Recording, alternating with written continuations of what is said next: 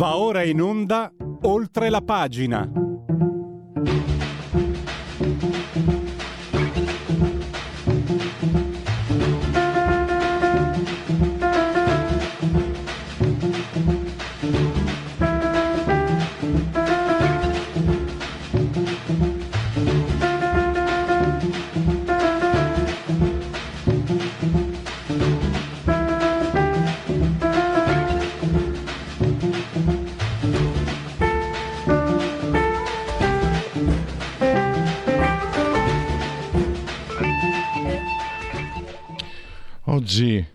Oggi siamo in anticipo, quindi c'è il tempo per i convenevoli formulaici. Ve li facciamo sentire. Allora, eh, intanto eh, vi ricordo che siete in simultanea con eh, Radio Libertà, oltre la pagina, quando sono scoccate le 10.40 del mattino, insieme a Mattia saldamente sulla torre di comando in regia tecnica. Entrambi siamo sospesi a 65 metri sopra il livello del mare, temperature che parlano di, di 24 gradi centigradi sopra lo zero interni, quelli esterni ve lo dico tra poco, prima però devo dirvi che eh, rivolgo come sempre un abbraccio forte, forte, forte, forte, forte, forte alla signora An- Adrian Angela, Clotilde Carmela che ci seguono, ma ci seguiscono, lo mette anche la sentarsi dal canale televisivo 252 Radio Libertà anche una radiovisione. Chi si abbona a Radio Libertà campa oltre cent'anni. Meditate, gente, meditate. Potete continuare a seguirci facendovi cullare dall'agido suono digitale della Radio DAB oppure grazie alle applicazioni dedicate a iOS Android ovunque voi siate con i vostri cellulari, smartphone, iPhone, iPad, iPad, mini iPad, eh, Alexa, passaparola, ve ne saremo riconoscenti. So che c'è anche Twitch, il social di ultima generazione e poi il profilo Facebook che è indispensabile per orientarvi all'interno della nutrita programmazione di questa emittente e infine l'ottimo abbondante sito radiolibertà.net. All'esterno sono 9,8 gradi centigradi, sono passati i giorni della merla, si va verso la primavera più, più calda degli ultimi 30 anni, due, due gradi in più, eh, vabbè, fanno, loro sono fatti così. 58% l'umidità, 1023.3 millibar la pressione. Partiamo subito con eh, il nostro primo ospite, il professor Paolo Natale, docente di scienze politiche, consulente Ipsos.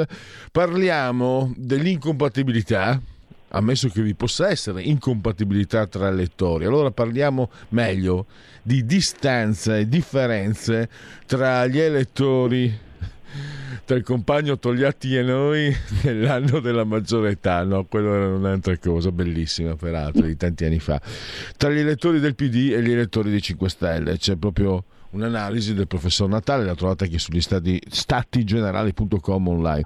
Professore, bentornato ai nostri microfoni. Buongiorno, ho sentito che ormai fa il bollettino del tempo. Ormai, Qua si fa di tutto, bisogna, bisogna, arrangiarsi. Professore, sa cosa le dico? Io parto proprio rovescio perché poi andiamo nel merito.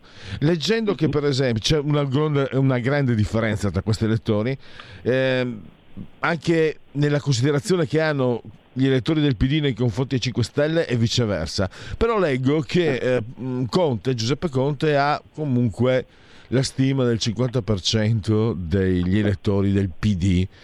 Ellis Lane il 36%, un quarto del, invece rivolto al PD, cioè i, solo un quarto degli elettori dei 5 Stelle hanno stima, per così dire, PD. Sai cosa mi è venuto in mente? Stanotte ci ho pensato, ma ho trovato l'uovo di Colombo, professor Natale. Sono serio, sono un po' cerco di essere spiritoso, ma mica tanto.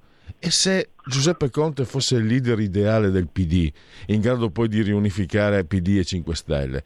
È un'idea folle che mi è venuta in mente questa notte.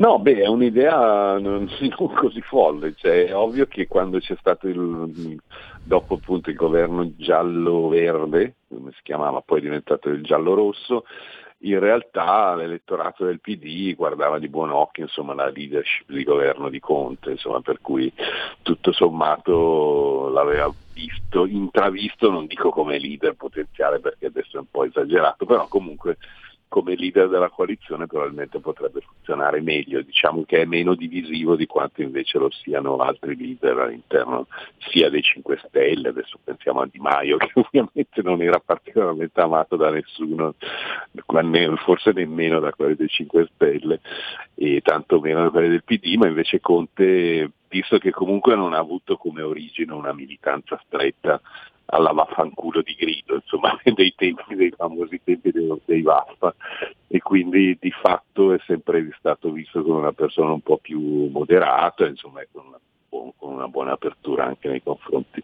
tra virgolette, del nemico politico e quindi eh, che poi sarebbe diventato amico, quindi potrebbe essere effettivamente una cosa plausibile e secondo me è anche quello che, così anticipando anche un po' il risultato che potrebbe arrivare dalle europee, è quello che si aspetta in qualche modo lo stesso Conte, cioè se il suo obiettivo è quello di diventare la, la maggiore forza politica dell'opposizione, quindi superando di fatto il Partito Democratico, poi dovrebbe o potrebbe candidarsi come diciamo, punto di riferimento, se non proprio candidato, punto di riferimento di una ipotetica coalizione delle opposizioni alle prossime elezioni politiche. Ecco, questa potrebbe essere una strada percorribile.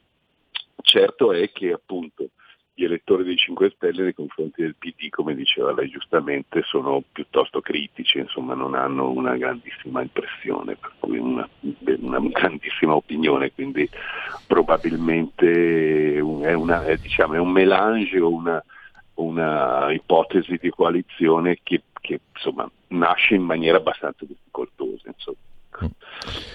Cioè mi sembra che alla fine di base eh, non sono cambiati tantissimo, anche se sono passati eh, dieci anni rotti da quando Paolo Taverna era anche capogruppo e gli diceva di tutti i colori il PD, anfami, mafiosi, corrotti, sozzoni.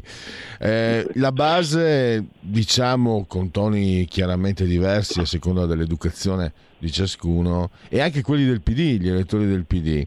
Però lei osserva due cose, ah, sono divisi anche su temi l'immigrazione, l'Europa, l'euro, eccetera. Però fa un'osservazione eh, che, conviene, che diventa conveniente elettorati di questo tipo non sono sovrapponibili, quindi si sommano.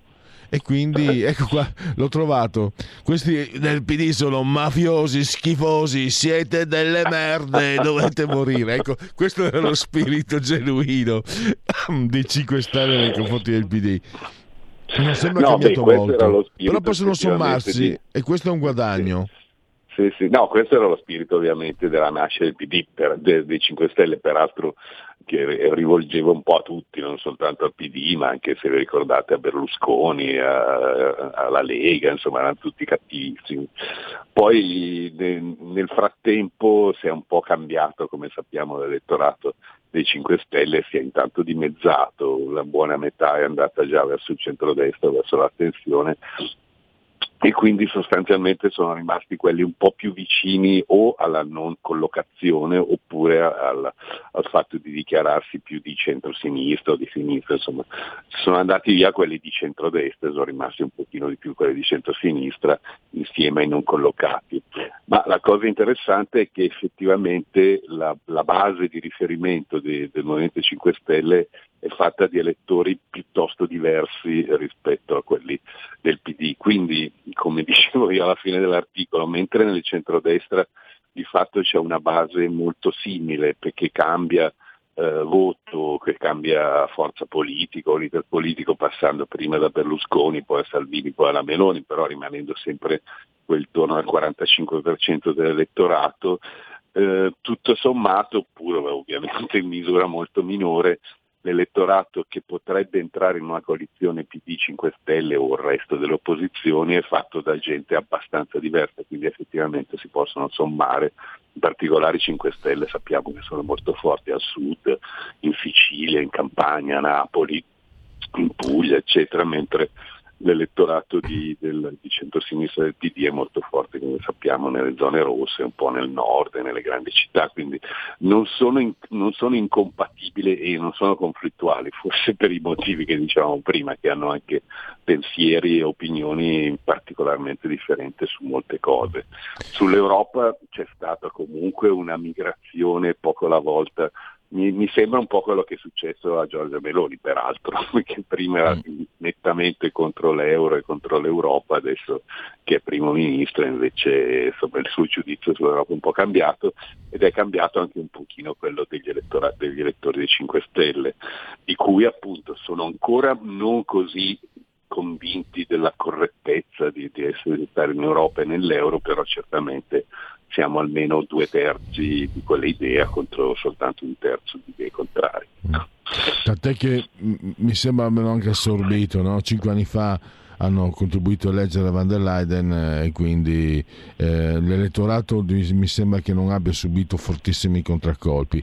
Eh, professore, le chiedo questo, eh, una eh, diciamo mm, una specie di alleanza, è una, un, sì, dai, un'alleanza per, eh, per le elezioni. Si fanno concorrenza gli uni con gli altri, ma non hanno bisogno anche di un nemico sul quale convergere. Allora, abbiamo visto per quasi 30 anni il nemico era anche abbastanza facile, no? Silvio Berlusconi, che comunque eh, dal mio punto di vista, dalla mia prospettiva, secondo me è stato molto più divisivo di quanto non sostengano i suoi sostenitori. Era una figura che comunque provocava sentimenti molto forti. Ho letto anche l'articolo di Pigi Battista in questi giorni, no? il 28 marzo saranno i 30 anni, eccetera, e l'intelligenza, ma io posso testimoniarle che non era solo l'intelligenza che andò in panico, andò in panne di fronte. Ecco, Giorgia Meloni eh, per quanto si continui, si insista sul pericolo nero, l'onda nera. Certo, ci sono degli episodi sui quali no, io non, non voglio sorvolare i pistoleri, i busti di, di in, intollerabili busti di Mussolini perché non I puoi... I romani, adesso i matrimoni a Varese, insomma che successo sì, ieri l'altro ieri. Glielo dico, guardi, io non sopporto gli antifascisti, però da, da non fascista dico, non puoi sostenere uno che dopo aver, mandato, dopo aver fatto le leggi razziali, essere, aver mandato in guerra un popolo con, eh, con, con, le suole di cartone. Mio zio ha fatto la campagna di Russia, eh, di Russia si è congelato eh, la mano. Mi era... Sì, sì. Ah, ecco quindi, professore, eh, eh, ecco, e per giunta alla fine scappa con la divisa di un sergente tedesco, mi dispiace, ma tu non lo puoi celebrare. E, cioè, io, no, io sono, mi sento liberale e non voglio evitare nulla a nessuno, ma secondo me se celebri una, una figura di questo genere, cioè, io con te non ci prendo neanche il caffè se possibile, anche se poi gli individui sono fantastici. Ma dico, Giorgia Meloni, al di là di tutto questo, eh, si presenta tutto sommato Caruccia, è un po' un personaggio da soap opera, eh, eh, può coagulare secondo lei l'odio del, perché poi non sono tutti che seguono la, poli, che seguono la politica no? può coagulare su di sé l'odio. A me non sembra anche il fatto di Gianbruno dove lei esce un po' come vittima. Eh, sembra un po' la, la come dire, la ragazza della portacanto, quella che se hai finito il caffè te lo, te lo presta, eccetera. Oh, aspetti, eh, questa è un'impressione che cerca di essere il più neutrale possibile. Mia personale, io ricevo questa impressione al di là del politico, il pre-politico di Giorgia Meloni. Cioè, non mi sembra eh, mi sembra difficile convogliare su di lei ostilità e odio, però glielo domando a lei che è uno studioso e quindi può rispondermi eh, con competenza. Ma il discorso è un po' più complesso, nel senso eh. che da, davvero la figura di Giorgio Meloni non è così, così, considerata in maniera così negativa, ma d'altra parte è la stessa figura di Berlusconi, se vi ricordate, quantomeno prima della discesa in campo non era poi eh, vista come, anzi lui era uno piaccione, insomma, che cercava di farsi volere bene da tutti, poi i milanisti ovviamente lo adoravano, peraltro ha introdotto grazie a Sacchi una grande così, miglioramento diciamo così, del, dello stile di gioco e del gioco del calcio stesso, poi il fatto che, che fosse volesse aprire diverse televisioni contro i monopoli dello Stato, tutto sommato è stato comunque la stessa cosa che ha fatto nei sondaggi, peraltro, di cui mi occupo più da mm. vicino, insomma lui ha sdoganato proprio la, la, possibilità di fare sondaggi in maniera anche corrette, insomma, dopodiché qualcuno lo può fare correttamente, qualcuno no, però insomma ha messo anche in circolo cose che invece prima, soprattutto la sinistra, pensava fossero farina del diavolo. Per cui dal punto di vista personale non mi sembra che Berlusconi, anche a sentire quelli che lo conoscono da vicino, sia stata una persona così cattiva o comunque come Belzebù. Uh, però è vero che dal punto di vista politico ha incarnato quello che diceva lei, cioè l'idea comunque di un'Italia diversa, un'Italia dove ognuno fa i fatti suoi, dove ognuno cerca di fare le leggi pro domus eccetera, quello che peraltro come sapete bene diceva Bossi eh, ai tempi, insomma quando Vabbè. ha avuto questo divorzio negli anni 90, insomma tra il 90 Il mafioso di Arcore, eh, c'ero al comizio, c'ero il mafioso eh, di Arcore. Esatto, per cui è vero che, che, incarnava davvero una contrapposizione forte tra due modi di vivere l'Italia, o l'Italia che se ne frega da una parte e l'Italia che invece cerca di, insomma, di, di tenere tutto insieme, di aiutare quelli che non ce la fanno, eccetera. E Giorgia Meloni in realtà dal punto di vista politico sta molto cambiando, quindi non si capisce neanche molto bene che cosa rappresenti. Cioè, prima di fatto era rappresentante comunque del, della destra un pochino più revisionista, insomma reazionaria poi da quando è stata eletta sostanzialmente da poco prima eh, ha, cambiato, ha, cambiato, quasi totalmente i suoi messaggi, tranne quando, quando, va a parlare con i suoi amici di Vox, ma insomma, per il resto sembra una persona che invece è attenta all'Europa, all'euro, e poi molto, così, insomma, molto amichevole tra virgolette un po' con tutti, tranne con la Repubblica adesso, ma comunque.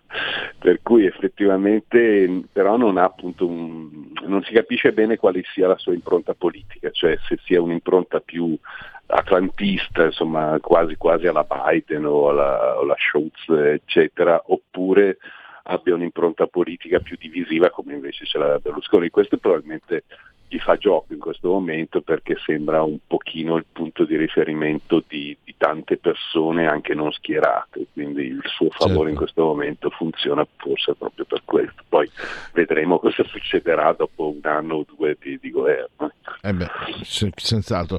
Ultimissima cosa, poi la lascio se impegni. Sì.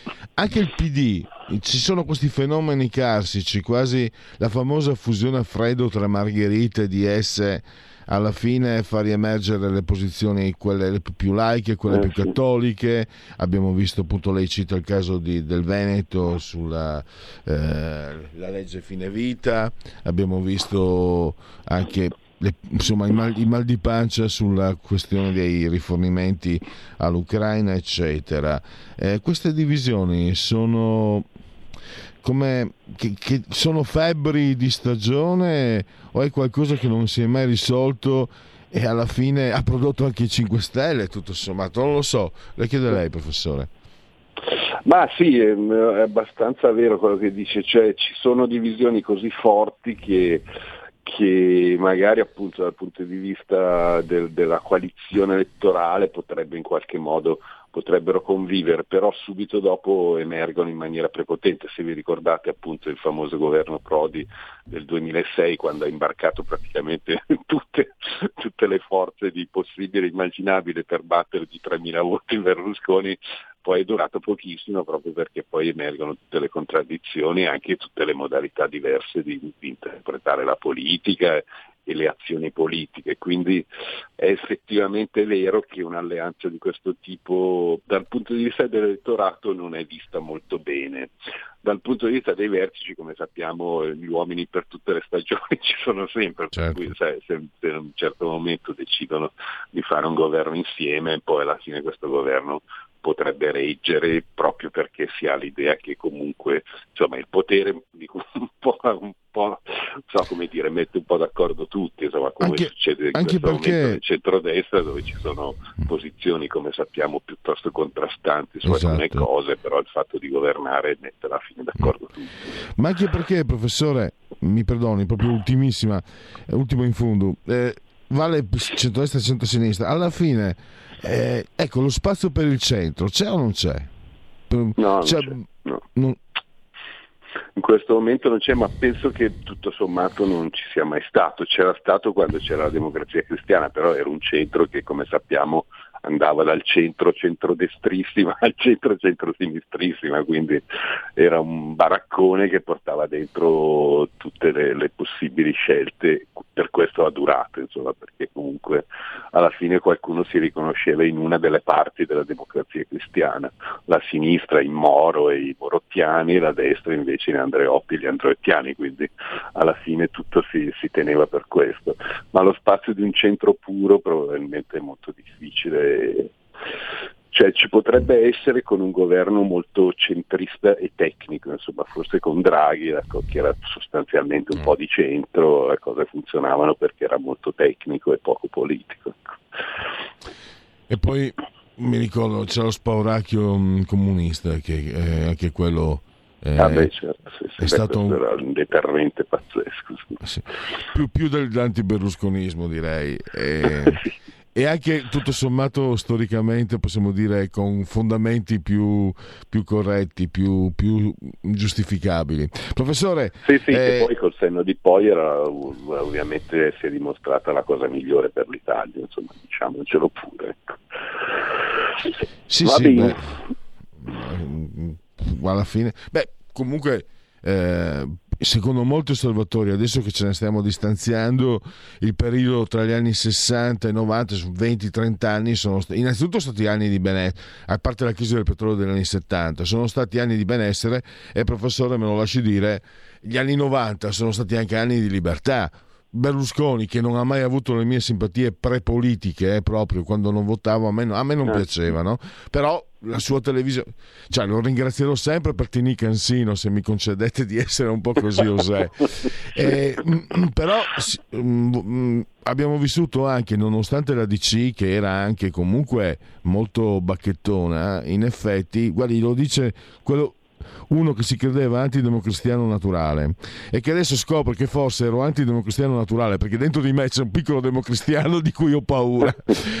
Come diceva Gaber, eh, va bene. Esatto, esatto. Però, è anche, però è vero, no, è una riflessione sulle sì, sue sì, conclusioni, professore.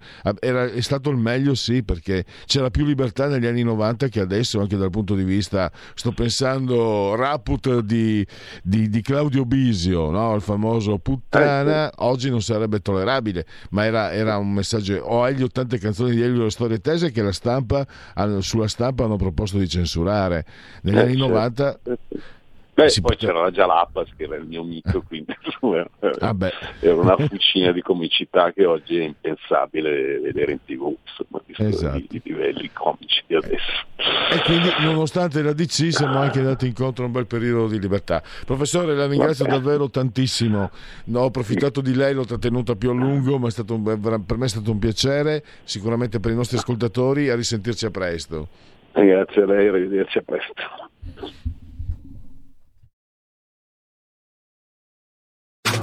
Stai ascoltando Radio Libertà. La tua voce libera, senza filtri né censura. La tua radio.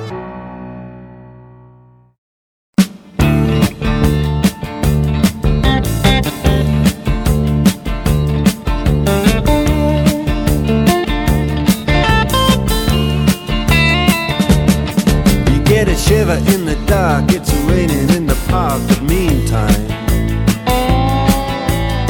Sound of the river, you stop and you hold everything.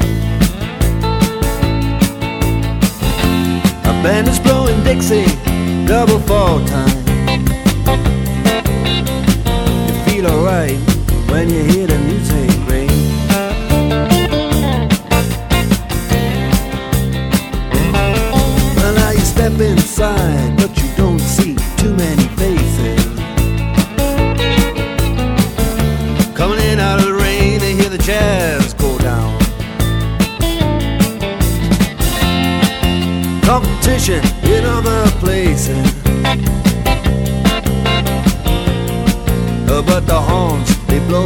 Sound.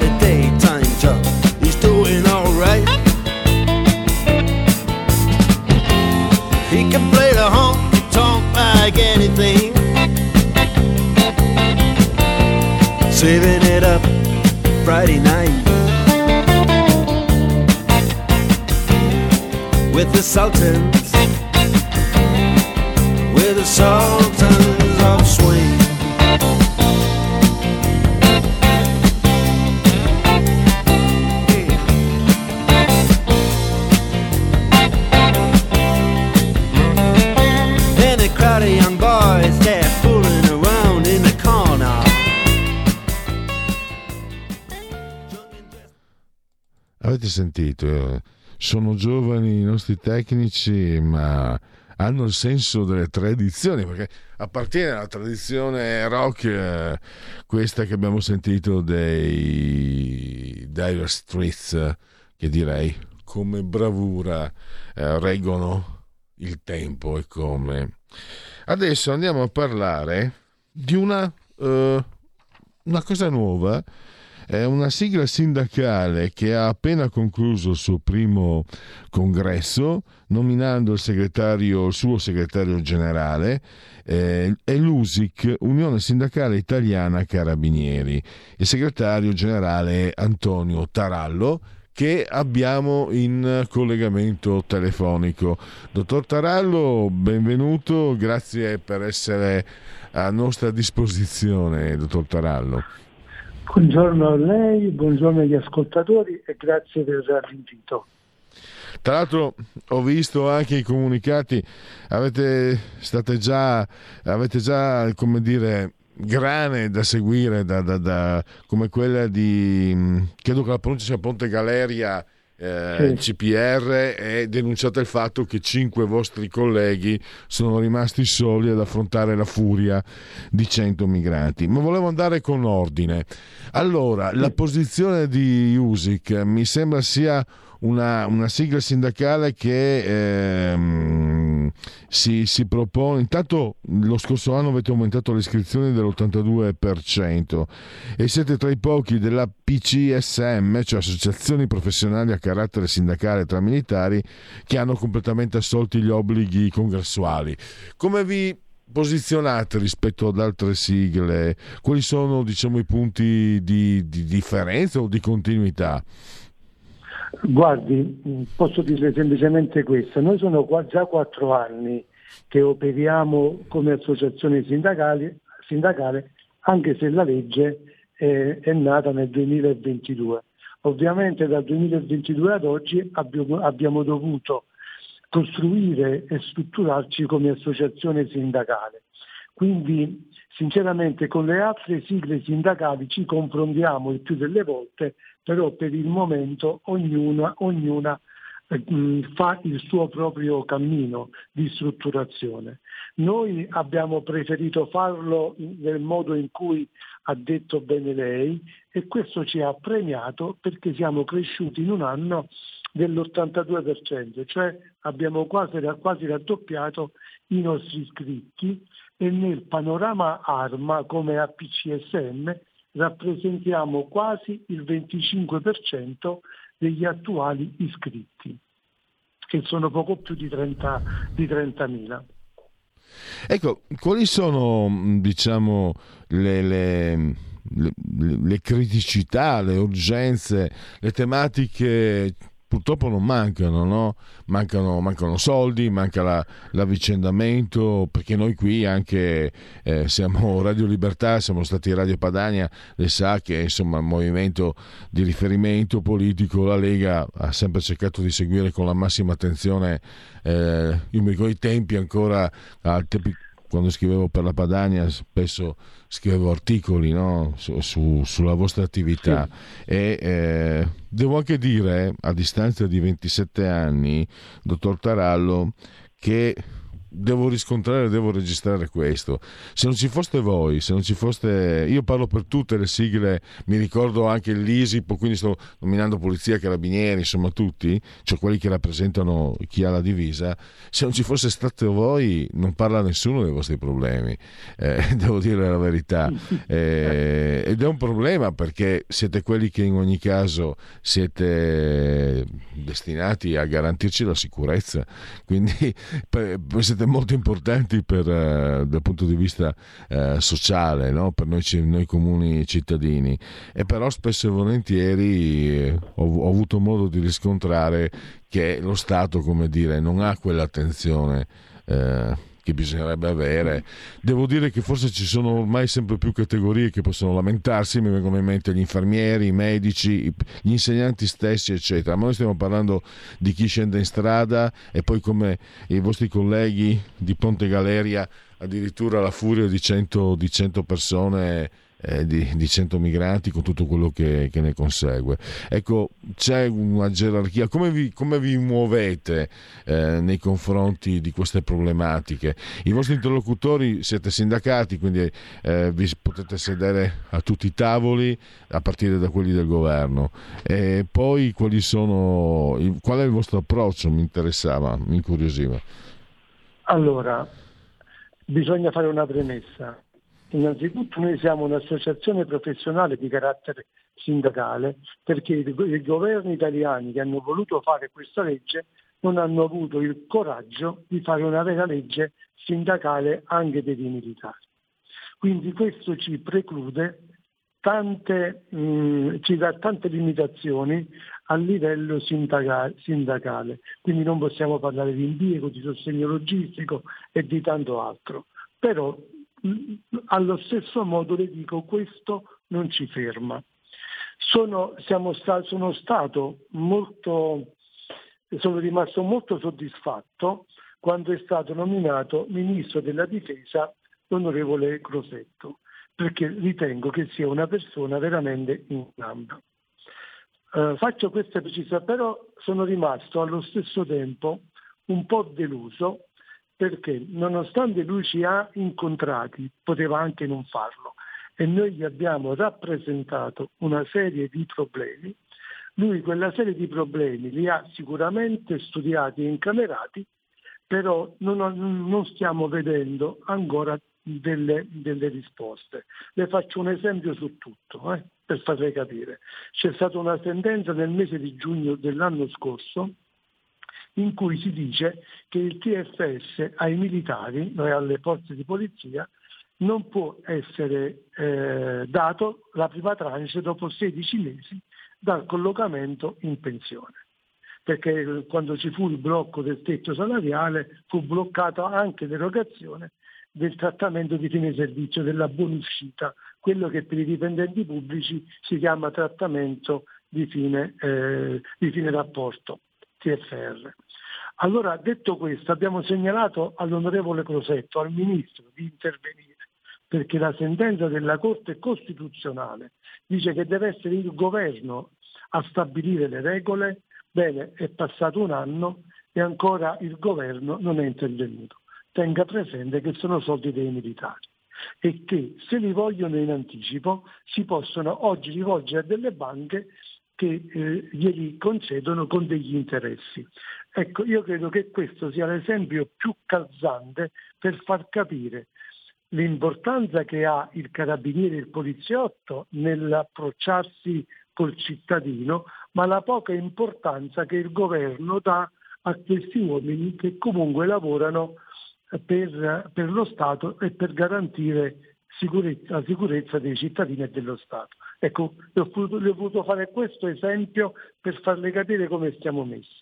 Ci sono tante piccole cose che si possono fare, le abbiamo segnalate e aspettiamo fiduciosi, fiduciosi la convocazione del tavolo delle trattative contrattuali per poterci quantomeno confrontare. Ecco, questa è oggi la situazione generale delle associazioni sindacali militari. Stiamo aspettando, e concludo, stiamo aspettando che il Ministro della Pubblica Amministrazione renda, ehm, scriva, firmi il decreto sulla rappresentatività, in modo che le circa 40 sigle sindacali del mondo militare diventino una decina, una quindicina, in modo che si riesca a ragionare anche meglio. Dovrebbe arrivare a giorni il decreto sulla rappresentatività, a meno che il governo non voglia essere lui stesso a disattendere le leggi che, che egli stesso ha approvato. Ecco, questo è il punto. E ehm, c'è molto da, da dire no, riguardo. Però volevo spostarmi perché di stretta attualità ne parlano tutte le prime pagine, i fatti di, di Ponte Galeria. Non volevo entrare tanto nel, nello specifico.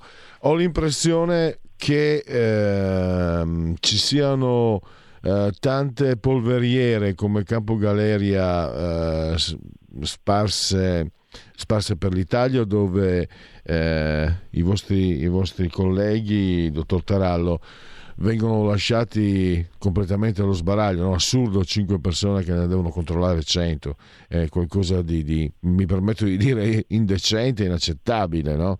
eh, neanche foste veramente i supereroi con i superpoteri. E, ehm, c'è un, c'è un, modo, perché poi questo sta avvenendo con un governo di centrodestra, quindi un governo che dovrebbe avere una, anche se lei ha fatto dei distinguo. Un governo che dovrebbe, almeno nella percezione di noi cittadini, avere un, occhio diverso. No? A sinistra vogliono mettervi i numeri di identificazione in modo, da, in modo, che siate denunciati da quelli dei centri sociali che vi assalgono, perché questa è la mia visione. Sì. Beh, a destra ti aspetti, centro-destra ti aspetti che ci sia un'attenzione maggiore. E, ecco, questo, questo che è, è, un punto di, di, di, di eh, grande, grande grande gravità, no? Volevo una sua, eh, una sua impressione. Sì. Allora, le dico, se il go- allora, io ho detto in premessa che sono fiducioso perché il ministro Crosetto è una gran brava persona, è un ottimo ministro. Però ovviamente è solo un anno che sta lavorando, non può risolvere i problemi di 20 anni in un anno.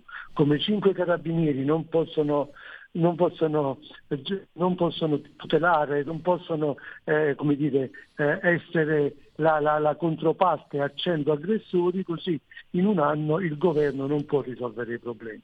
Però i problemi non si risolvono quando il governo parla con i vertici, I, i problemi si risolvono quando il governo si confronta e apre un tavolo di confronto con le parti sociali.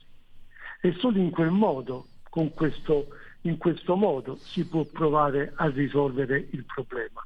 Guardi, le faccio un esempio, noi abbiamo chiesto noi come sindacato al ministro Crosetto, anche a spese nostre, di acquistare le bodycam da dare ai carabinieri. Ma sa per quale motivo? Proprio per il motivo opposto a quello che dicono gli altri, quelli che ci vogliono identificare. Perché oggi il carabiniere in mezzo alla strada, il poliziotto, appena ferma una macchina, ferma qualcuno, partono le registrazioni da parte delle terze persone che fanno poi, che pubblicano solo ciò che loro ritengono di pubblicare, quindi modificano i video. Se mm. noi diamo la bodycam al carabiniere, diamo la certezza al carabiniere di, di, della sua operatività terza, imparziale e sicura per cercare di eh, soddisfare quelle che sono le situazioni che si verificano in quel momento. Ecco, questo è uno dei motivi che noi abbiamo chiesto del bodycam. Guardi, il carabiniere non ha paura della bodycam o del numero identificativo. Il carabiniere purtroppo o il poliziotto oggi per, per queste persone, per questo tipo di lavoro, per come la società si sta evolvendo, ci sono poche garanzie. Lei pensi che non c'è una tutela legale per i carabinieri e i poliziotti che operano? Quindi basta che un, carab- un video di quelli che dicevamo prima va in mano alla magistratura, il carabiniere deve difendersi, deve pagare 500 euro minimo di avvocato che lo va a tutelare. Ma secondo lei questo è normale? In, una, in uno Stato di diritto e democratico, secondo lei è normale che io vada a lavorare per pagare e non per essere pagato? Allora questo cosa comporta? Comporta che in tanti casi viene la sfiducia verso le istituzioni da parte dei carabinieri e si verificano poi quelle fesserie come è capitato a quel collega di Milano che ha detto una castroneria, quello del, del, che disconosceva il capo dello Stato. Non so se mi spiego. Quella è una castroneria ma che è dovuta alla sfiducia verso le istituzioni, perché veramente mi creda siamo lasciati al nostro destino specialmente le piccole stazioni carabinieri. Erano l'ultimo presidio del territorio, ormai sono solo sul territorio, ma di presidio c'è rimasto ben poco perché sono svuotate di uomini, non hanno più le competenze che avevano prima, o meglio le responsabilità che avevano prima, e quindi questo fa sì che il cittadino ci va a rimettere sulle cattive, sulle pessime gestioni che si fa della sicurezza in Italia. Ecco perché io confido molto nel, nel, nel ministro Crosetto che possa, insieme anche al ministro Piantedosi, tirare fuori un pacchetto sicurezza che vada a salvaguardare anche gli uomini in divisa e non soltanto a determinare norme e normette che riguardano non il personale che lavora, ma solo il comportamento dei cittadini. Tanto mi incuriosiva, siamo in conclusione, è successo qualcosa? Perché allora io mi ricordo eh, l'atteggiamento delle forze a una certa età, no? fino agli anni, chiaramente gli anni di piombo, la Digos che ti fermava solo, solo se avevi, bastava che avessi i capelli lunghi, un certo tipo di atteggiamento autoritario, se posso dirlo, del semplice cittadino. Poi mi, mi risulta, adesso però non, non, mi ricordo i termini precisi, ci sia stata una, una riforma importante che ha eh, davvero cambiato radicalmente il rapporto di chi indossa la divisa con i cittadini e uno se ne può rendere conto nella vita di tutti i giorni. Poliziotti, carabinieri, militari stessi sono diventati, come dire, mh, mm, un riferimento, no? non dico che siamo arrivati al Bobby eh, come c'è in Inghilterra, ma qualcosa del genere sì. C'è anche un modo mi sembra che sia stato proprio anche preparato da, un, da una riforma specifica. Poi mi, mi perfezione il mio intervento, mi corregga. Di sicuro è cambiato, è cambiato molto l'atteggiamento di voi che indossate la divisa nei confronti di noi cittadini e mi sembra che fino a vent'anni fa eh, si percepisse anche una, una, maggior fiducia, una maggiore eh, disponibilità, eh, una maggiore simpatia anche no, da parte di noi cittadini nei, nei vostri confronti. Negli ultimi 15-20 anni è successo qualcosa, ma non da parte vostra, non mi sembra proprio da parte vostra.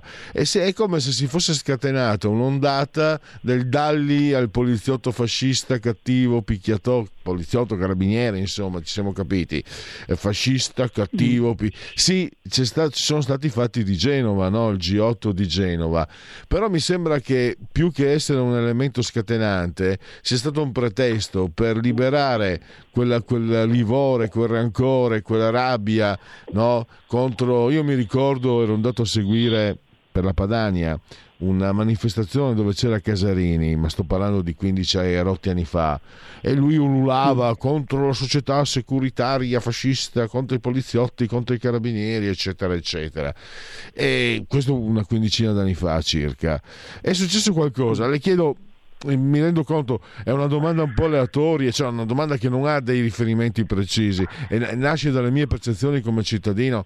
Eh, ho avvertito questo però, come cittadino e poi anche come giornalista, eh, perché quando io ho cominciato a seguire le vostre attività dal punto di vista giornalistico, 1997, i problemi erano che non vi pagavano, che non, che non c'era l'avvicendamento, problemi mm, eh, diciamo abbastanza, mh, mm, come dire, materiali, mh, problemi che, che, che, riguardavano i soldi, dai, le strutture, le, le, sì, le sì, allora forniture. continuano a non pagarci comunque. Eh, inve- invece.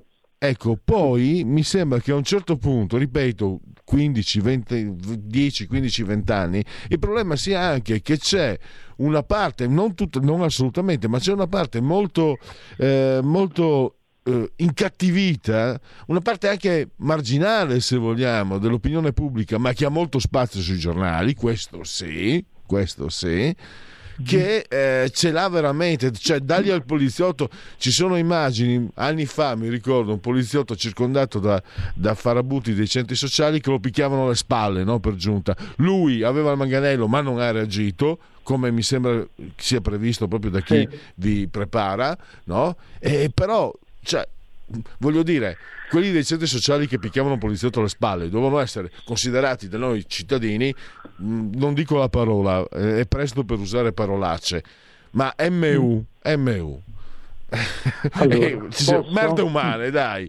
Invece, la maggior parte, qui parlo per i nostri ascoltatori, eccetera, avevano questa considerazione, ma trapelava quasi l'idea che tutto sommato sono ragazzi, e invece no. Mm, Ecco, l'ho, l'ho tirato un po' per le lunghe, mm, dottor Tarallo, la No, sua allora opinione, ci tengo. perfettamente, ma le rispondo immediatamente, se mi consente. Allora, in, in effetti il moralismo italiano è cominciato col G8 di Genova e poi ha avuto il suo culmine, vi dico anche un episodio, sul caso Cucchi. Eh sì. ok? Il caso Cucchi, quello, quel, quel caso, a prescindere non entro nelle responsabilità o non responsabilità, lì la, la magistratura a mio avviso ha, ha- ha- ha proprio eh, fallito perché non è possibile avere per lo stesso omicidio due colpevoli, i medici da una parte, i carabinieri dall'altra. Però il caso Cucchi cosa ha insegnato ai carabinieri? Ha insegnato che bisogna stare attenti, bisogna lavorare seguendo le linee precise e le indicazioni, perché la scala gerarchica ovviamente non ti può sostenere se tu, se tu cerchi di fare qualcosa in più per aiutare qualcuno e non ti può sostenere sia nel bene che nel male. E dall'altra parte abbiamo, abbiamo visto che la mediaticità degli eventi, perché lì è stato bravo l'avvocato Anselmo che ha fatto diventare mediatico l'evento Cucchi e quindi tutti gli eventi, vede caso Erba e tutti i casi che lei può vedere che fanno per televisione, eh, alla fine portano sempre che sono i carabinieri o i poliziotti che hanno sbagliato. Questo mette sconforto.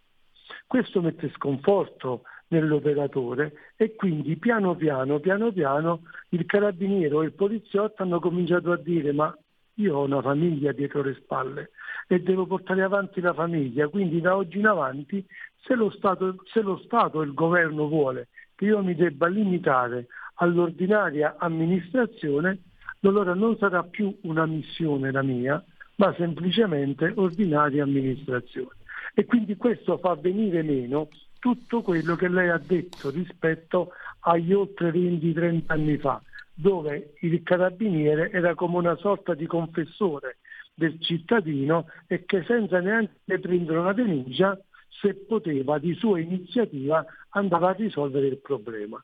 Questo grazie al moralismo che si è creato in Italia, grazie al moralismo, non, non è più possibile. Quindi io mi auguro che si possa tornare a 30 anni fa. Ok, me lo auguro perché il carabiniere per me io lo vedo come funzione sociale. Io sono nato così. Però mi rendo conto che oggi è sempre più difficile essere funzione sociale proprio per questi moralisti che non vedono l'ora per poterti anche le Iene, se vediamo i servizi su Civitavecchia o quant'altro, no? si inventano la, la qualunque pur di eh, fare un servizio che abbia ascoltatori, però senza rendersi conto che questo poi lo pagano i cittadini sotto forma di servizio perché il carabiniere e il poliziotto se ne guardano bene dal fare un qualcosa in più per aiutare le persone. Tutto qua. Il moralismo è quello che sta rovinando l'Italia. Pronto? Allora, ringrazio mm, il dottor Antonio Tarallo, nuovo segretario generale dell'USIC, Unione Sindacale Italiana Carabinieri. Grazie davvero Grazie e lei. sentirci a presto per altri aggiornamenti, dottor Grazie a Tarallo. voi, buona giornata, arrivederla. Segui la Lega è una trasmissione realizzata in convenzione con La Lega per Salvini Premier. Segui la Lega, azione lepre, come insegnano eh, quando sei militare. Eh, si sta, stavo proprio, rimaniamo quindi in argomento. Allora, eh, sono sul sito legaonline.it, scritto legaonline.it. Segui la Lega prima che la Lega seguisca te alla Pellegrina, ma anche previsto dalla Sintassi o segua te alla Marciana. Si possono fare tante cose da questo sito, scaricare il libretto che vi elenca le- i progetti portati a termine da questo governo grazie alla presenza della Lega, poi naturalmente i calendari delle feste, direi un appuntamento molto importante, e infine la possibilità di iscrivervi molto facile, si versano 10 euro. Lo si può fare anche tramite PayPal, PayPal, senza nemmeno vi sia la necessità che siate iscritti a PayPal. Quindi codice fiscale, altri dati richiesti e quindi vi verrà recapitata la magione per via postale, ma se di mezzo ci sono poste italiane, noi raccomandiamo precipui. Quanto mi mancava questo termine? Precipuo. Precipuo, chi lo diceva? Biscardi mi sembra. E poi eh, calorosi, profondi e anche un po' belli, belli carichi, gesti apotropaci sia alle femminucce che ai maschietti che a tutti i sessi previsti e non previsti. Vi verrà recapitata la tessera eh, Lega Salvini Premier. Il momento di autodeterminazione civica, il 2 per 1000, eh, lo sapete, soldi nostri, lo Stato però si li vorrebbe tenere, noi almeno possiamo dirgli come spenderli. Questo redazionale che si chiama appunto Segui la Lega vi indica l'indirizzo politico che potete dare, il 2 per 1000, scrivi D43 nella tua dichiarazione dei redditi, scelta libera che non ti costa nulla, D di Domodossola, 4 il voto in matematica o le stagioni se preferite, 3 il numero perfetto. Eh, vedo se ho aggiornamenti sulle apparizioni radio-televisive dei protagonisti del movimento leghista e sui politici, non ce n'ho, non ce ne sono, non ne vedo e quindi direi che possiamo andare alla sigla di chiusura, alla sosta, alla pausa e poi parleremo di un libro molto molto interessante. A tra poco. Segui la Lega è una trasmissione realizzata in convenzione con La Lega per Salvini Premier. Stai ascoltando Radio Libertà. la tua voce libera, senza filtri né censura. La tua radio.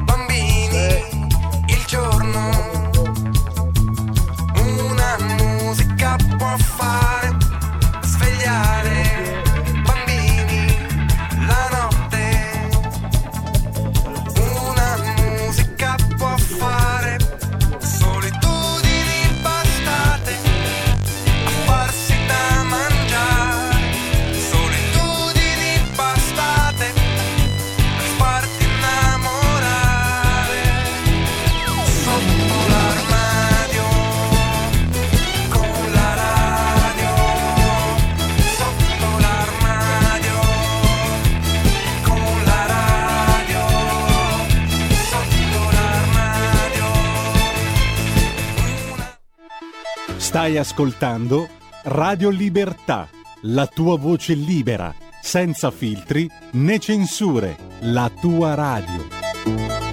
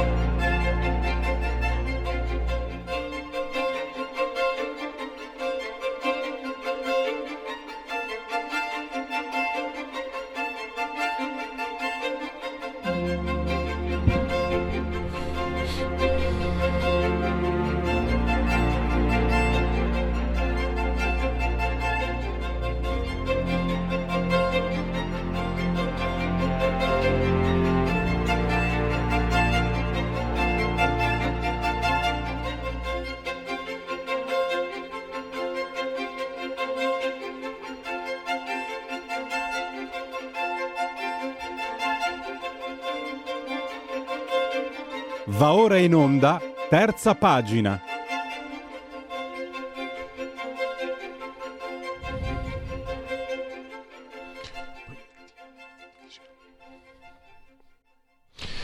Allora, oggi parliamo di questo libro in questa terza pagina. Può la Chiesa fermare la guerra?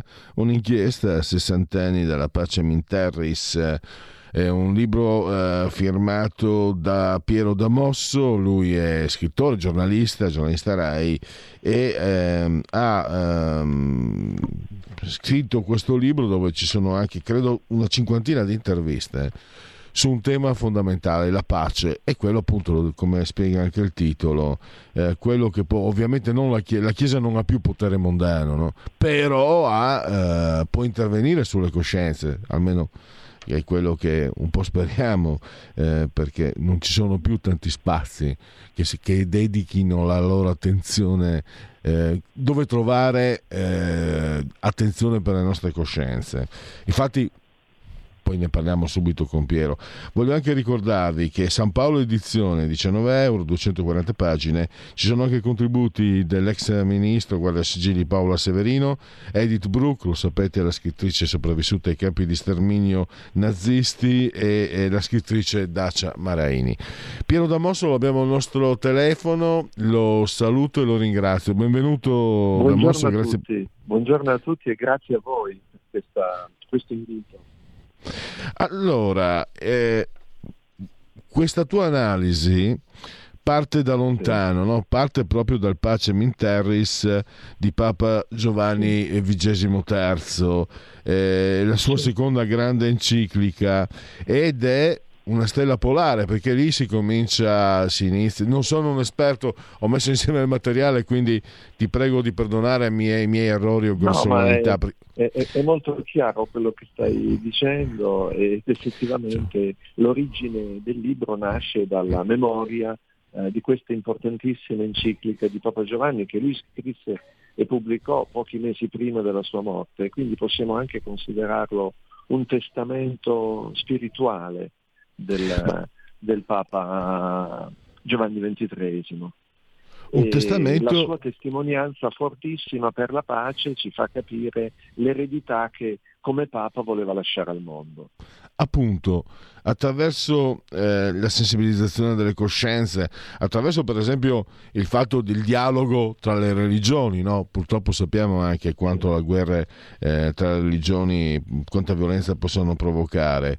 E arriviamo, c'è questo ponte anche no? Mm, tra Papa Roncalli e Papa Bergoglio, che essendo argentino si dice Bergoglio eh, in castigliano, non Bergoglio, perché noi abbiamo sempre detto pla- Platini e non Platini o Platini, quindi Bergoglio. Sta di fatto che però voglio chiederti subito una cosa, prima di entrare nel merito del tuo libro, perché tu costruisci eh, una, un percorso per spiegare anche quelle che, quelle che, sono le possibilità, le opzioni, eccetera.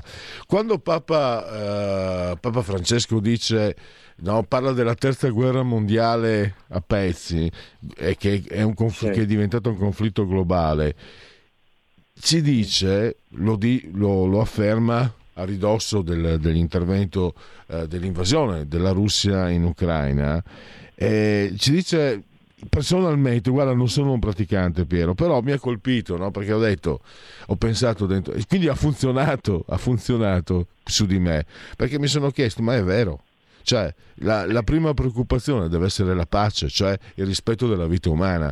Non possiamo uh, dividerci in fazioni, allora ci stanno antipatici russi, allora il conflitto quello lì in Ucraina va bene, altrove non ci interessa, altrove meglio non sapere, eccetera. Cioè l'idea che ci sia quasi purtroppo ormai in modo permanente degli spazi nel mondo dove l'uomo uccide l'uomo, quando invece bisognerebbe chiedersi, secondo il messaggio non solo cattolico, cristiano, ma anche di tutte le persone per bene, l'uomo può essere il mio fratello, no? dovremmo partire da lì, invece sembra che si preferisca cercare... È così, ma, è così. Eh, ecco, ti do la parola così ci spieghi i contenuti del libro, Piero. Scusa, stavo parlando troppo io, prego.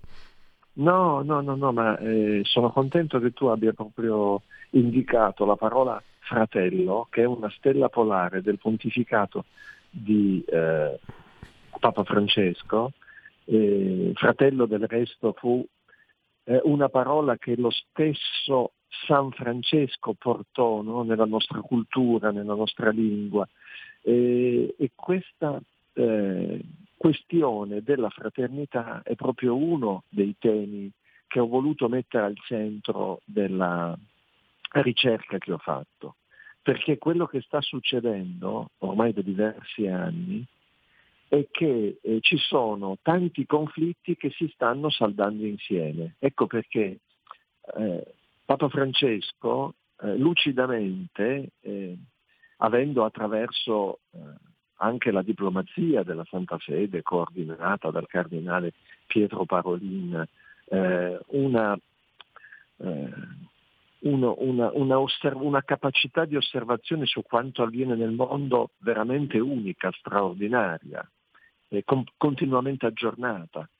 E eh, negli ultimi tempi, io nel libro cerco di sottolinearlo e di spiegarlo, eh, lui ha parlato di terza guerra mondiale che ormai c'è, in un mondo globalizzato, perché questi conflitti, la Siria, eh, lo Yemen, eh, l'Ucraina nel cuore dell'Europa, la nuova guerra in Medio Oriente, eh, si stanno saldando tra di loro e sta diventando sempre di più ecco, una guerra mondiale, una guerra veramente di nuovo mondiale eh, in questi 60 anni della pace in Interris, invece di andare avanti sulla strada della pace, siamo, soprattutto in questo secolo, tornati un po' indietro.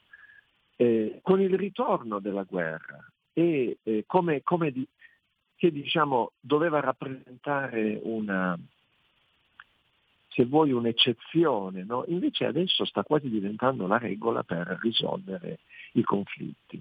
E su questo ecco, il Papa ci ammonisce ed è per questo che io ho cercato, eh, in modo divulgativo, popolare, di sottolineare come il dialogo, la linea del dialogo non può mai essere abbandonata, anche di fronte ai conflitti, che una volta che sono scoppiati non puoi far finta che non esistono. I conflitti ci sono, le guerre ci sono, però do- non dobbiamo mai dimenticare questa necessità del dialogo, del negoziato, che occorre continuamente portare avanti. Eh, mm. Il popolo ucraino è stato invaso da Putin, eh, la, la, pace giusta richiede una ferma solidarietà, secondo me, al popolo ucraino che è stato letteralmente invaso. Putin voleva la guerra lampo, ricorderai, no? in pochi giorni arrivare a Kiev ed è stato fermato. Il problema è di riuscire a aprire un negoziato che in qualche modo eh, anche riconosca le responsabilità di Putin nell'invasione, ma che dia la possibilità di una via di uscita.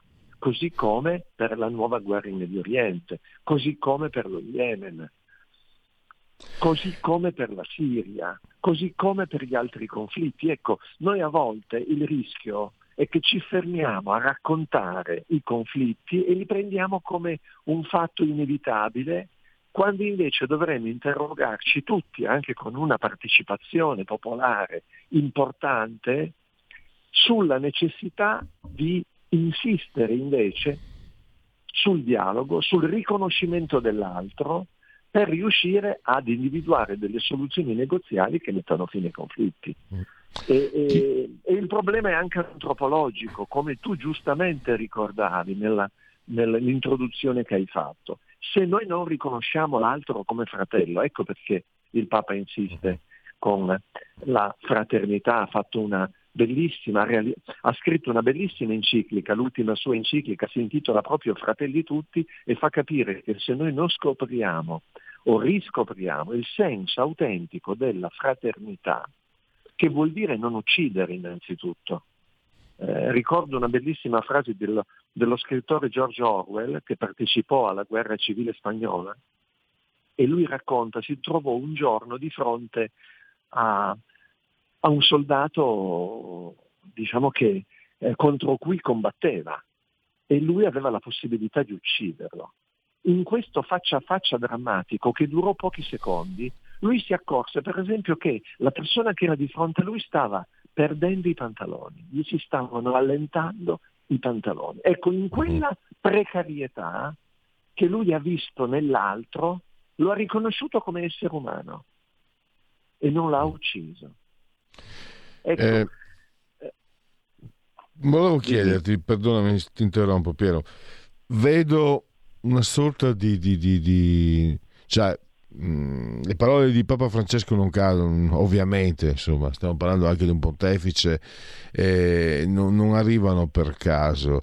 60 anni, anzi più di 60 anni fa, nel 1959, il Pacem Terris arriva dopo due guerre mondiali, cioè dopo, e, e dopo i massimalismi fascista e nazista, e poi anche c'era anche il comunismo, cioè realtà dove l'essere umano vale zero in individuo vale zero. E io, guarda, me lo ricordo, eh, vengo dal, dal Triveneto, eh. mi ricordo che da bambino in tutte le case, eh, sono nato dopo la morte di Papa Giovanni, tutte le case c'era la foto di Papa Giovanni, cioè noi, tutti noi popolo gli abbiamo riconosciuto l'importanza che lui ha avuto nei confronti di noi come persone, perché poi arriva tutto, cioè arriva la considerazione della persona. Mi sembra che le parole di Francesco c'è la guerra, ma ci sono tante situazioni in cui sembra che ci stiamo perdendo. C'è l'intelligenza artificiale, c'è, sì. ci, ci, sono certi massimalismi di ritorno. Mi, scusami, no, no, mi stavo, mi stavo mi no, ero no, fatto prendere no, dall'enfasi. Ecco, mi sembra che voglia dire che, che, che, non sia solo per quanto riguarda, cioè la, la base è la guerra che, che, discorsi, cioè l'uomo che, deve essere fratello e non, e non assassino di dell'altro. Però mh, è un momento come 60 anni fa si stava cioè, alle spalle avevamo la fine del quasi la, la, fine dell'individuo e stavamo cercando di ricostruire, adesso siamo in un momento pericolosissimo. Mi sembra, eh? No, guarda, eh, la tua riflessione eh, sull'intelligenza artificiale e sugli altri aspetti della, della vita sociale che polarizzano le contrapposizioni, no? alimentano l'odio, sono, sono, importanti perché sono anche quelle di Papa Francesco.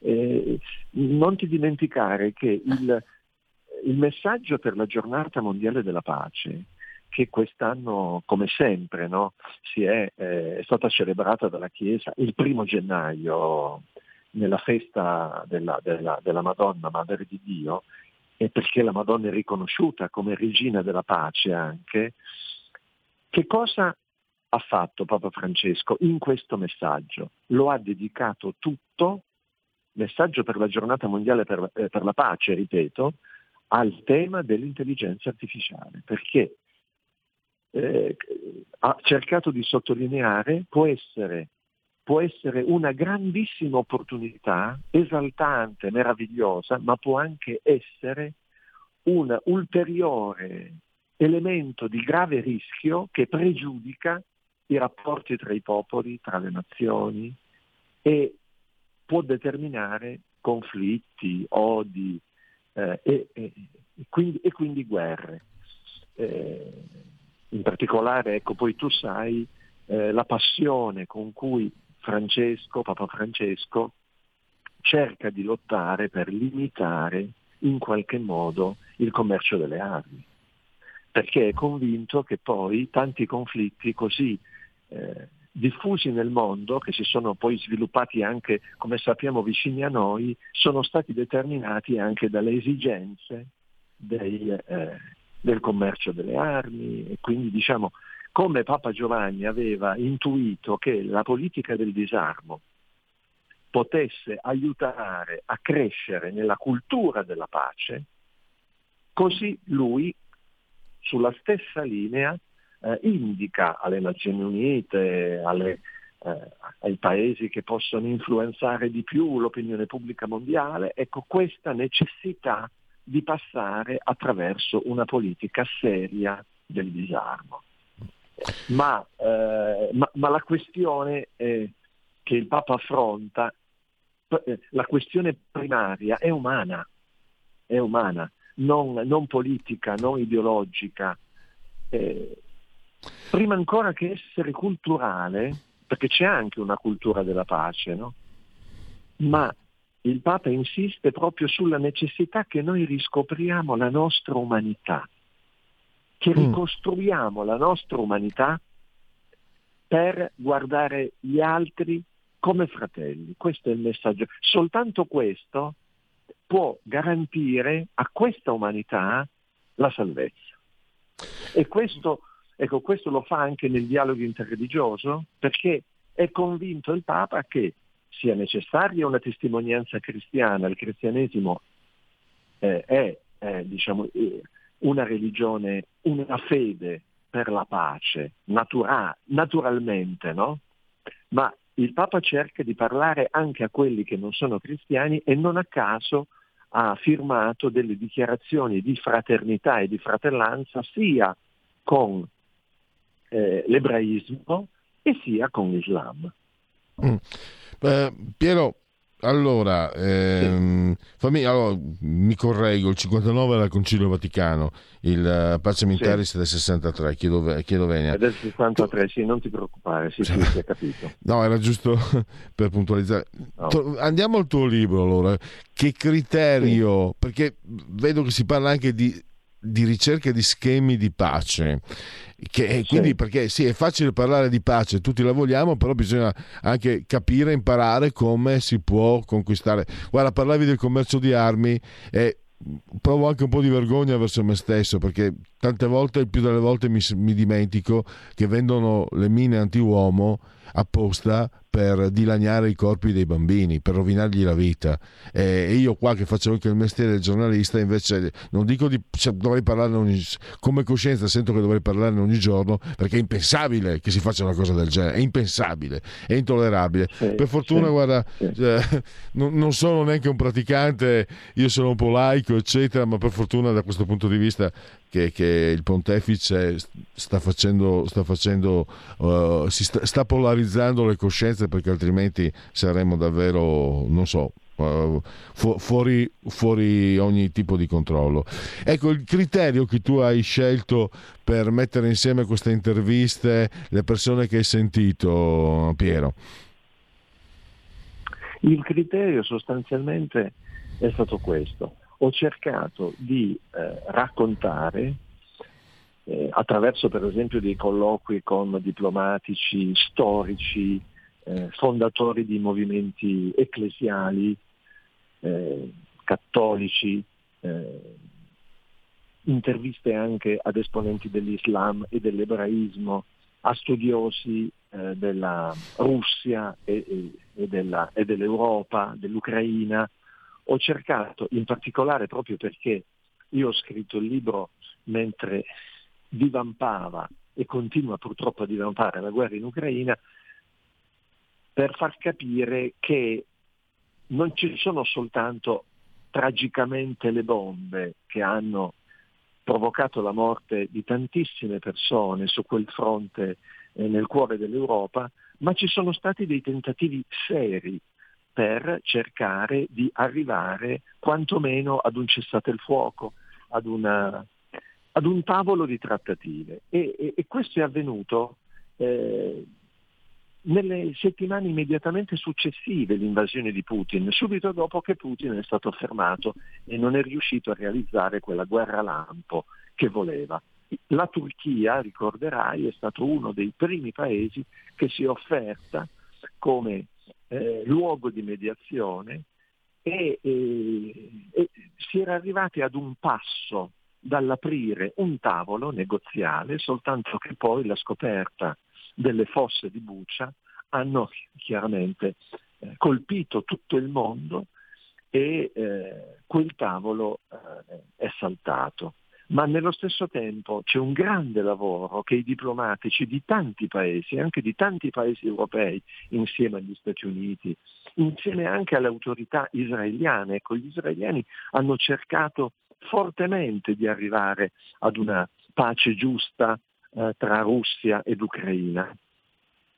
Tutte queste cose non sempre sono state raccontate e quindi io ho cercato ecco, di fare la mia parte. Eh, in quel periodo eh, mi occupavo tra l'altro di organizzare lo spazio del mattino del TG1 e in particolare gli spazi del TG1 all'interno del programma Uno Mattina e, e, tutti i giorni quindi mi confrontavo con questa realtà di guerra cercando di capire quali erano le linee invece del dialogo possibile per quanto difficile e della pace. E allora mi sono accorto che c'era una linea negoziale, una via diplomatica, il Papa Francesco parla di diplomazia sulle ginocchia proprio per cercare di trovare un, un punto di compromesso, eh, perché chiaramente se nel dialogo eh, rimaniamo eh, sulle nostre posizioni identitarie eh, è molto difficile arrivare ad un risultato. Eh, la mediazione è necessaria, il compromesso è necessario e si stava lavorando per questo e si sta continuando a lavorare per questo, anche se eh, ovviamente eh, tutto questo lavoro sotterraneo non sempre viene, viene, raccontato, però ci sono delle analisi che anche eh, sui eh, media americani vengono eh, negli ultimi tempi sottolineate eh, che esprimono questa, questa possibilità che si, possa, che si possa aprire anche sull'Ucraina finalmente un negoziato. Poi mi sono accorto di quanto è importante il dialogo interreligioso per fermare la guerra e quindi ho analizzato la posizione della Chiesa e di, della Chiesa di Papa Francesco, della diplomazia vaticana rispetto alla, alla guerra in Ucraina, pensiamo anche all'inviato eh, cardinale di Bologna, presidente dei vescovi italiani Zuppi, che in questo momento sta continuando a cercare una via possibile di eh, confronto a queste due parti in, in, lotta tra di loro, in guerra tra di loro.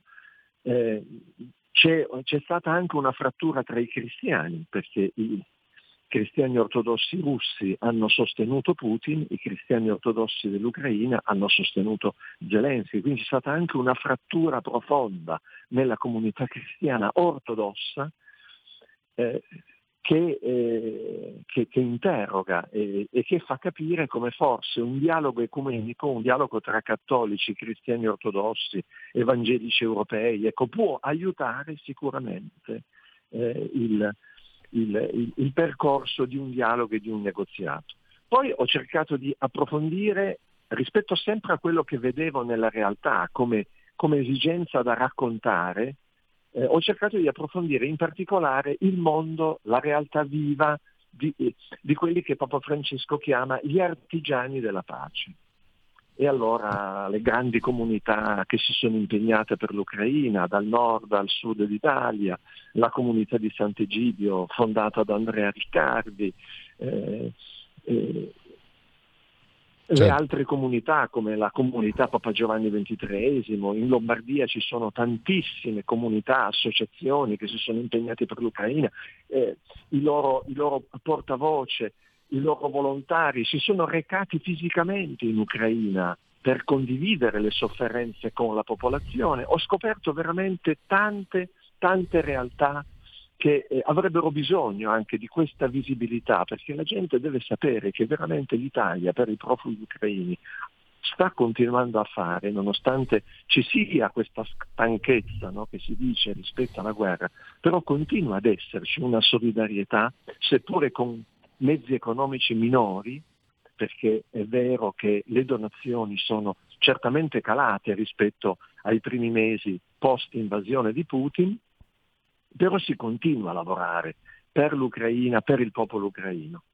E poi la preghiera, ecco, che non è l'ultima questione, ma che per i cristiani è un tema molto importante, perché quando eh, negli Atti degli Apostoli si legge che la prima comunità eh, degli Apostoli no, con la Madonna si riuniva nel cenacolo dopo l'ascensione di Gesù al cielo e pregava, pregava incessantemente, e dal, dal Dio della pace otteneva, chiedevano e ottenevano. E infatti Andrea Riccardi in questa intervista che mi ha lasciato sempre molto eh, colpito ecco, rispetto a quello che vi sto per riferire, mi ha detto ma secondo te abbiamo pregato tanto noi per l'Ucraina? Nonostante gli inviti del Papa, l'appello dei vescovi, della conferenza episcopale italiana.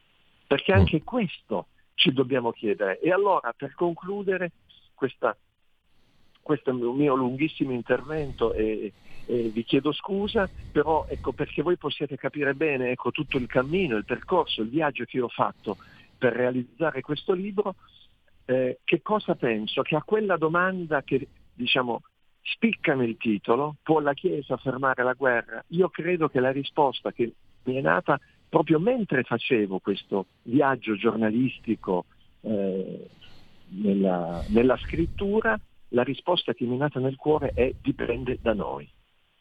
Certo, lo dico, lo dico eh, guardando la fede cristiana come esperienza di vita e di bellezza che eh, eh, certo. Piero, sono costretto, sono costretto a chiudere perché abbiamo già sforato abbondantemente. Sì. Mi toglie il saluto il tecnico. Allora, Piero Damosso, può la Chiesa fermare la guerra? Lo trovate in libreria e anche online. Grazie davvero e a risentirci presto. Grazie a voi e buon lavoro. Benissimo, vi ricordo solo Genetriaci Piovoso, decimottavo giorno di Piovoso, eh, Ronald Reagan, eh, François Truffaut, gigante del cinema, ricordo anche Bob Marley e poi ricordo il eh, poeta Paolo Volponi. Ogni strada ha un sasso e una margherita. Grazie Mattia, in eh, cabina di regia tecnica e grazie a voi. Miau. Avete ascoltato oltre la pagina.